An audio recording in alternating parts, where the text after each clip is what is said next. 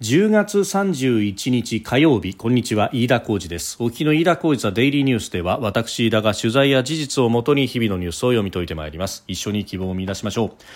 今日取り上げるニュースまずは日銀の金融政策決定会合が今日行われております、えー、イールドカーブコントロール長短金利操作の再修正を決めたということで10年もの国債の事実上の上限の1%をめどとしまして一定程度超えることを容認するということです。まあ、日経などが今朝方すでに深夜の段階で報じていた、まあ、その通りになったということであります。それから柿沢水戸法務副大臣が辞表を提出しました、えー、柿沢氏は4月の東京都江東区長選挙で木村弥生区長側が有料のインターネット広告を出した疑いのある公職選挙法違反の事件でこのネット広告を提案したとみられるということであります。それから中国の経済に関してですけれども、えー、中国の国家統計局が31日今日発表したところによりますと10月の製造業購買担当者景気指数 PMI が49.5となりまして2ヶ月ぶりに好不調の境である50を下回ったということであります、不動産不況などを背景に新規の受注が落ち込んだということです。収録しておりますのが10月31日日本時間の夕方5時20分を過ぎたところです。すでに東京の市場閉まっております。日経平均株価の終値は、え昨日と比べ161円89銭高3万飛び858円85銭で取引を終えました。朝方は売りが先行しましたが日銀が金融政策決定会合の結果を公表しますと、えー、政策修正への過度な警戒感が後退して買い戻しが入ったということでありました。えー、その日銀の金融政策決定会合であります。昨日今日2日間行われました。そして、えー、この中で、えー、長短金利操作イールドカーブコントロールの再修正を決めたということであります、まあ、今まで、えー、1%をめどにということでですね、まあ、1%上限ということが、まあ、意識されてきたわけですが、えー、この1%という、まあ、10年もの国債の指値オペの運用を、えー、1%めど度ということにして一定程度超えることを許容するという、まあ、政策運営の柔軟化ということで、えー、あります。えー、で、まああのこれに関しては、うん、政策委員会、審議員の中でも、えー、少し全員が賛成というわけではなくて、えーこの中でですね、えー、中村豊明さんという方が反対票を投じたということでありました、まあ、中村さんはうん日立製作所から、まあ、経済界から出ているという人でありまして、えー、その反対の理由というのも、まあ、柔軟化については賛成だけれども法人企業統計などで、えー、企業の稼ぐ力が高まったことを確認した上で行うのが望ましいと。えー、いうことであります。まあ、この10年もの国債を1%が上限というところからある程度の上振れも許容するという形になりますと、まあ、長期金利が当然ながら上昇すると、まあ、これを、まあ、10年もの国債のですね、えー、金利を基準としながらあ企業が長期的な資金を借り入れるという時の金利も決まってくるその金利が上がるということが出てくるわけであります。まあ、その部分で、えー、経済界の代表としては反対ということになると、まあ、これ経済界だけじゃなくてですね、まあ、すでに影響出てますけれどもあの特に固定金利の住宅ローンの金利というものが、えー、これを受けて上がってくるということですでにですね、えー、今日の段階で、えー、3メガバンクが発表した、えー、住宅ローン金利固定型の部分はあ10月期で揃って、えー、金利を引き上げたと。ということであります、えー、10年固定の基準金利の平均が単純平均0.12%上昇3.80%と、えー、2011年以来12年ぶりの水準となっているということであります。で優遇後の金利でも0.12%高い1.29%となったということです、えーまあ、あの長期金利とね、えー、この固定型の、うん、金利を固定する形の住宅ローンというのは連動するということが言われております。で一方で、まあ、多くの人が選ぶですね、えー、変動型はあこれは短期金利と連動するということになりますのでこちらの方はあ変わらずというところが多いようであります、まあ、というか今このご時世、うん、ずっと、まあ、金利が低い状態が続いていたということもありますしまだ緩和の状態は続いているるというふうに見ることもできるので、えー、その意味ではですね、えー、短期金利の方があまだまだ上がりが鈍いと。で、えー、その上、まあ、イールドカーブコントロールのこの長短金利操作この長期の方の、えー、10年もの国債に関してはあ1%を突破することも許容するということですが、えー、一方で短期金利、えー、日銀の当座預金の部分、えー、で政策金利残高に対しては、えー、マイナス0.1%のマイナス金利の適用というものはまだ続きますので、まあ、その意味ではですね、えー、変動型で、えー、借りた方が当座は相当に有利になるということも出てくるということで、まあ、その意味ではですね市場が歪んでいるのはそのままじゃないかというふうにも思うんですけれども、まあ、あ催促にも押されてという形になりました。で、まあ、このえー、今後の、ね、物価の先行き等々も見通しながら、えー、日銀が、まあ、政策を柔軟に変えてくるということそのものというのは、えー、決して、まあ、悪いことではないだろうというふうには思うんですが、えー、いかにもですねこの情報の出し方が古いというか問題があるというか、まあ、ここでも、えー、前回のその7月の政策変更の時にも指摘をしましたけれども、あのー、今回もですね、えー、直前のうん日付が変わるぐらいのところで、えーえー、日銀があ日銀が政策の変更をするだろうということをですね、えー、日経の電子版が報じたわけであります。で、それによってですね、あの、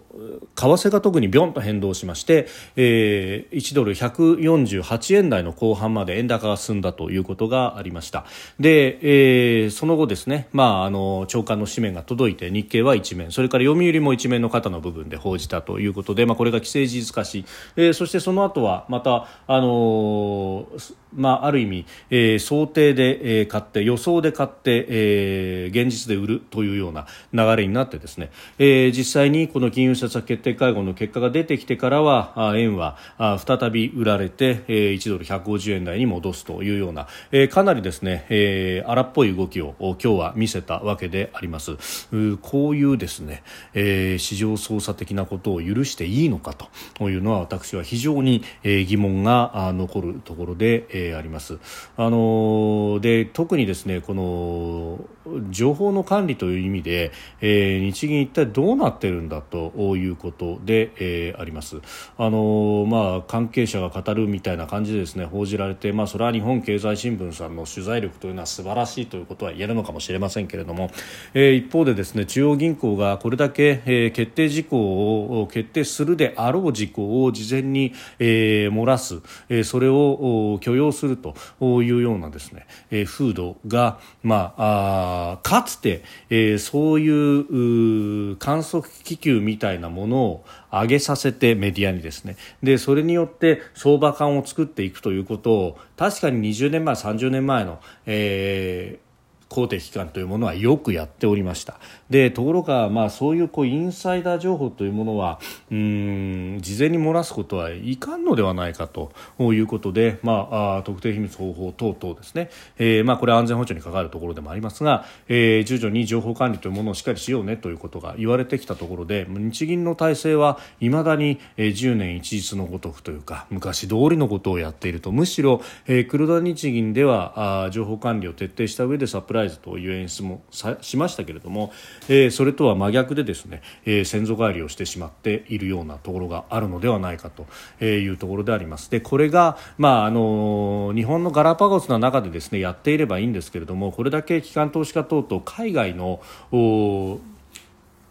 参加者が多くなっている時に日本の情報管理は一体どうなっているんだと、まあ、それによってこれだけ変動があればですね、えー、それによって、えー、損を被るというような人たちも出てくる。その損というものが、えー、何かメディアと日銀がタッグを組んで操作されたものじゃないかと。市場操縦国だということになると非常にこれはまずいと、えー、国益の既存という意味で言えばですねそんな円高とか円安とかそういうような話とは、えー、桁が違うことになってしまうということが、えー、あるのではないかと、まあ、私は非常に危惧するところでもあります。まあ、いずれにせよですね、あのまあ、今回のこの政策の決定というものは、まあ、あある一定程度の引き締めになっていくということなんですがこれが企業セクターもお金借りづらくなるしそして、えー、個人消費にとってもですね、まあ、あの長期の例えば借り入れをして、えー、大きな買い物をするという時に非常にネックになってくると果たしてそれに耐えうるだけの今あ経済の地合いがあるのかということをですね、えー、非常に危惧するところであります。で重ねて言うならば金利が上がるということはこれは国債の値段が下がるということにもなると、えー、中小の地方の銀行等々が持っている国債の評価額というものも、まあ、あの僕はもちろん変わらずですけれども時価は変わってくるということで、まあ、当座はそれが表面化することはないのかもしれませんけれども、えー、これをですね。あの評価をし直すときに、えー、含み損というものが発生する可能性もあるというあたりもどう考えるのか、まあ、それによってですね、えー、融資を受けている会社が、まあ、あ返済をしてくださいねであるとか借り換えはできませんよということになると一気に資金繰りがあ厳しくなってくると。じわじわとこの決定というものがですねあの地方の経済というところや中小企業の経営というところに、えー、徐々に波及していくというような恐れ、えーまあ、この先ですねこの岸田さんが言うようなですね、えー、成長フェーズにえー、本当に入っていくならばいいですけれどもどうも政策の後押しも成長フェーズに本当に、えー、入っていくのかどうなのか怪しいよねというような、えー、ことがありますので、まあ、この辺り、えーまあ、日銀にしろ政府にしろですね、えー、景気の不要に自信があるからこそこういう決定をしたのかということでありますけれども、えー、非常に難しい。で、えーまあ、物価の見通しがですね修正されて、まあ、高まったということ。特に、えー、来年の見通しが、まあ、中央値2.8%のプラス、まあ、生鮮を除いた講和指数というところで、えー、その数字が出てきていると、まあ、あの7月の見通しでは1.9だったんでそれと比べると相当上がっていると。で一方で、えー、再来年2025年に関しては、えー、7月見通し1.6が1.7に過ぎないということで、まあ、随分とですね2024年度来来年度の数字だけをぐっといじったなという感じがあるんですけれどもうんまああ本当にそうなるのかなというようなところと、まあ、デフレはまだまだ根深いところがあるのではないかということが私は、えー、思うところでありまして、えー、今回のこの金融政策の変更というものがどうなっていくのかあまり楽観的にはなれないなというところであります。それから柿沢未途法務副大臣が今日辞表を提出したと総理が今日の参議院予算委員会の中で明らかにしました、まあ、その後国会は、え、この話でですね空転をしているということであります。で、え、東京江東区長選が今年4月に行われました。で、え、この選挙でですね木村区長側が有料のインターネット広告を出したということで、え、公職選挙法違反の容疑で、まあ、家宅捜索等々を受けているということをここでもお伝えしました。したが、まあ、その件でですねネット広告を提案したのがこの柿沢水戸氏であったということ、まあ、これが、うん、今朝方朝日新聞で報じられてそして、えー、電光石火辞表提出ということになったということのようであります。で総理は任命責任を感じなければならないと。そして更迭かどうかというところは事実を確認した上で判断するというふうに語ったということでありました。まあ、この木村区長そのものは辞職の意向を示しているということでありますがもともと前の区長だった山崎区長の死去に伴って行われた選挙、えー、そして保守分裂という形になって、えー、この木村弥生氏とそして、えー、前前任の山崎区長の息子さんの山崎一騎氏が、まああまあ、他にも候補はいらっしゃいましたけれども保守が2つに分裂したというところ、えー、そして柿沢さんはあ木村陣営にいたと、うん、いうことで、えー、ありました。